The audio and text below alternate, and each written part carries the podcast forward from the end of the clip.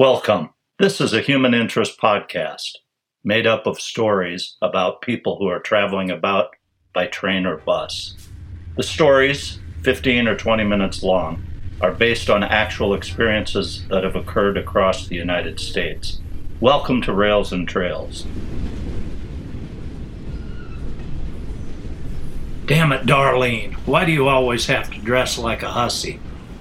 The middle aged plus woman ignored his remark and flashed a mischievous smile, along with a little flip of her boa. Yes, you heard that correctly, her boa. They came out of the casino's main entrance just as I was walking in. And to be frank, she carried herself with an unmistakably suggestive flair. I returned an impartial nod, skirting my way into the lobby.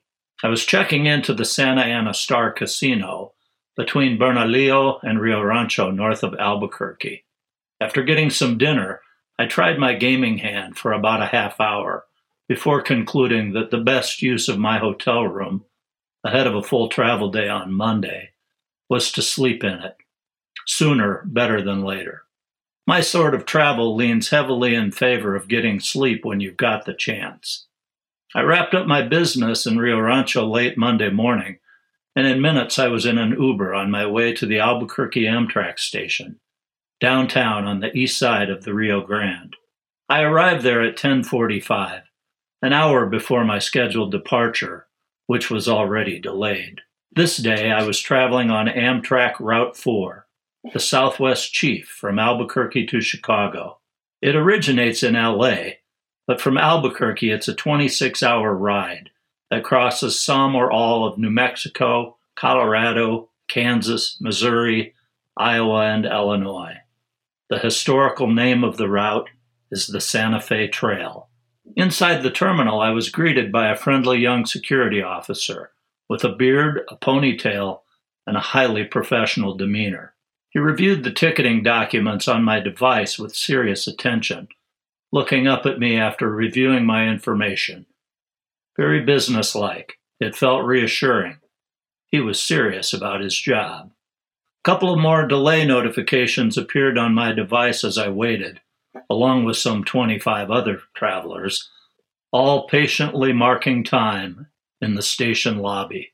After finding a seat, a visibly paranoid individual entered the station, appearing to use his phone to film a video.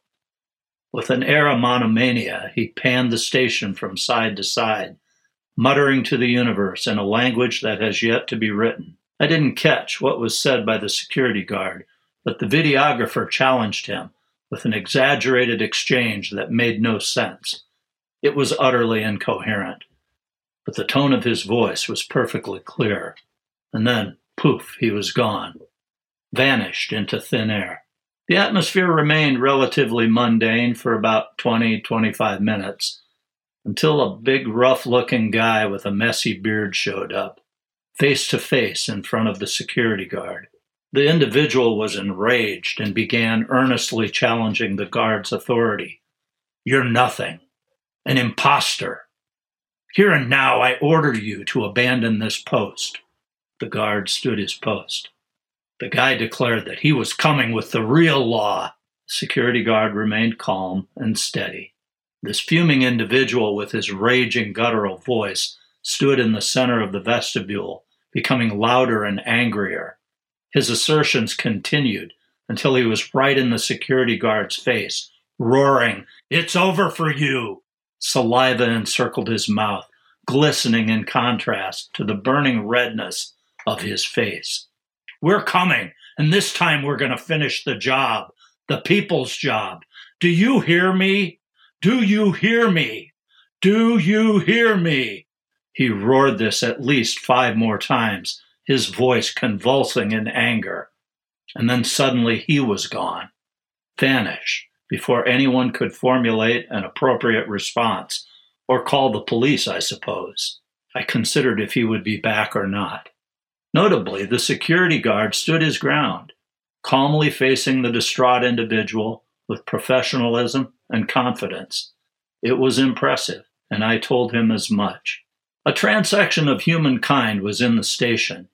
A couple, consisting of two gentlemen with matching sweaters and earbuds, seemed detached from the excitement, preoccupied with their music or perhaps a favorite podcast. A group of nine Amish folks traveling together, as they often do, were there. The circle included an adult male with special needs who paced the perimeter of the room with or without assistance, taking the most miniature steps. His straw hat was taller than the others and sat atop his friendly round face with a branded sort of individuality. Particularly amusing were the Amish women, huddled around the television, intensely watching a soap opera. The keenness of their interest was instructive, and my amusement resulted in me laughing out loud, notwithstanding cultures and traditions. Some things, I suppose, are universally addictive. I found another place to sit where I could plug in my phone charger. An empty seat separated me from the man who wore a dirty white sweatshirt with the word think in bold black letters. He drank cans of soda pop while we waited. And when I say he drank them, what I'm saying is that he guzzled them. He popped the top and moments later placed the empty can beside him on the empty seat. A few minutes later, he was back feeding coins in the machine. I observed this action repeated three times.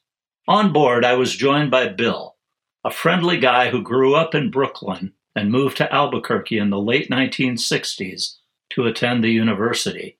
His academic plan included studies in archaeology and anthropology. He stayed in New Mexico after finishing school and ended up working in the mental health field before commencing a career with an airline. He has since retired from the airline and does volunteer work on Albuquerque hiking trails through a local agency tending to outdoor spaces. His volunteer work includes building and maintaining the trails. He is an avid hiker and an exceptional conversationalist. He has a son whom he clearly loves and appreciates, and he loves music. We exchange tales of significant musical experiences, including various concerts we have attended, from the Rolling Stones to the Moody Blues. I knew immediately that Bill was good company and a quality guy, interesting, likable, and a curious listener. There's an old Charlie Daniels song that says you can take the boy out of the country, but it's hell getting all the country out of the boy. I find truth in these lyrics. Similarly, my experience convinced me that you can take a New Yorker out of Brooklyn, but you're fooling yourself if you think you'll ever get the Brooklyn out of the New Yorker. Bill is living proof of this contention. And it was a delight listening to this great New Yorker in absentia for 50 years speak with joy about the neighborhoods that are still home. But it's also complex. Bill's general fondness for his adopted homeland is sincere, though I believe he considers himself a resident alien of sorts. He speaks of his work on the trails around Albuquerque as he might of a pizzeria in Brooklyn. Both are personified, both have soulful qualities. The Santa Fe Trail line from Albuquerque to Trinidad is a visual delight. It climbs steadily toward Raton, passing through Lamy near Santa Fe and Las Vegas, New Mexico. The views are stunning as it makes its way through rugged, rocky crags with streams often bone dry, but at times flowing with crystal clear water. The determination and sheer might of life is displayed in the many wildflowers scattered among the hardness of rock and the fierceness of the environment. Their bright message of hope and beauty is both delicate and invincible. I commented to Bill on some wildflowers that I believed to be a variety of black eyed Susan. He volunteered that 90% of the wildflowers in New Mexico are some variety of aster, and confessed that his response, whenever asked about a particular flower, is to say he's not sure, but he thinks it's some kind of aster. I laughed and was fairly certain that I had a title for an episode. A modest sign marks the highest point on the Santa Fe Trail at 7,588 feet, directly on the north side of the tunnel near Raton Pass. It's quieting to reflect on the long and storied history of these routes. In 1878, the Atchison, Topeka, and Santa Fe Railroad purchased Raton Pass from Uncle Dick Wootton ushering a new era into the region. The trail over the pass had begun 12 or 15 years earlier as a toll road for wagons and livestock. The blasting and construction was completed primarily by the labors of indigenous peoples, including native Utes. Who can count the likely human cost of such rugged progress against the fierceness of the elements in an untamed region? I met a delightful young woman named Maria. She was traveling to Chicago to join family a brother, an uncle, some cousins perhaps.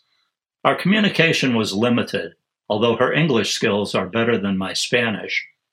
But we worked our way into some good conversation. She spoke about her two children, a daughter and a son.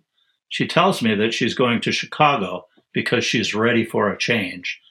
We didn't discuss the details of what this means. Once we entered Colorado, daylight began to fade. Little by little, the terrain flattened as processing facilities and grain elevators became the primary relief visible in the landscape. I was ready to put my seat back and get some rest, and I was asleep before we crossed the Kansas state line. Somewhere south and west of Topeka, I awakened to the early morning gray skies of the plains. It was drizzling, and only traces of daylight were peeking through the heavy canopy. Most riders were still asleep, and I remained in a sort of trance, my attention fixed on the rocking motion of the train. I observed the oil pump jacks that dot the Kansas countryside, watching the big cams turning as they follow their recurring arc. This equipment is familiar to me, having lived for several years in the Sunflower State. Good morning, ladies and gentlemen. The cafe car is now open. The attendant made his announcement just after departing the station in Topeka. That was my cue, and I acted without hesitation to get a cup of coffee. I lined up with half a dozen other connoisseurs. Taking two cups with me to the observation car, I settled in to shake off the morning grogginess. I was finishing the second cup just as the conductor announced our imminent arrival in Kansas City. KC is a smoke break designated stop, and for one particular passenger, it couldn't have come at a more important time. I have never before witnessed the healing power of the cigarette, but I did on this day. The unshaven gentleman with disheveled hair was unsteady as he stepped down from the passenger car in a pair of khakis and a basic white t shirt that was a size too small for his trunk. He reached the platform and was hustling nearby persons for a smoke. I was standing on the platform, talking with Maria and taking in the area around Union Station. I pointed to the Western Auto sign, an iconic part of downtown Kansas City. I turned slightly toward the train, just in time to witness the disheveled gentleman as he lost control of his body and toppled over onto the concrete floor of the platform. He went down pretty hard, and those of us standing nearby immediately responded. Somebody ran down the platform to get the assistance of a conductor. The body was lying flat on his back, and one of his shoes had come off, about eight feet away from his motionless frame. He was supine for a few minutes and verbally unresponsive. Eventually, he regained his ability to communicate and urgently requested a cigarette. Somebody offered one up, and he remained there, partially shoeless and flat on his back, while the train personnel attended to him. Little by little, as he drew puffs from the cigarette, he recomposed himself and, with some assistance, was able to ambulate back to the rail car. He declined medical attention, but he thought it prudent to have one more smoke before boarding. After taking a long final drag, he got back on the train, carrying his disunited shoe. It was miraculous to behold. We journeyed on, traveling through the agricultural landscape of north central Missouri. Midway across the state, I changed my plans and decided to get off the train in southeast Iowa rather than go on to Chicago. We pulled into the station about 3 p.m., and I offered Bill, Maria, and a couple of other fellow travelers my best wishes for the future. I gathered my things and disembarked the chief in the sight of the reportedly haunted old federal prison in Fort Madison. Hey, everybody. This is Daniel. And I want to thank you for spending some of today with Rails and Trails podcast. The work of Rails and Trails is to bring you stories based on actual human events that have happened while out across the country traveling on trains and buses. The mission of Rails and Trails is to look for the sacred in these human interactions. So far as possible, the stories are presented in an unvarnished manner. Only first names are used to preserve anonymity. I am guided by the idea that God comes to us in the grit and grain of our daily lives, and I have no doubt completely missed plenty of those visits. The illustrative account in Matthew 25 shows me what this looks like, and it's a text with the capacity to make me shudder. Each person introduced in this podcast is a human being and is due the same dignity as all of us. I am grateful for your interest in the podcast and humbly appreciate all supporters and subscribers. I love hearing from you. If you haven't yet subscribed, I hope you will do so today. Rails and Trails is my creation and is produced by Second Half LLC. Thanks again.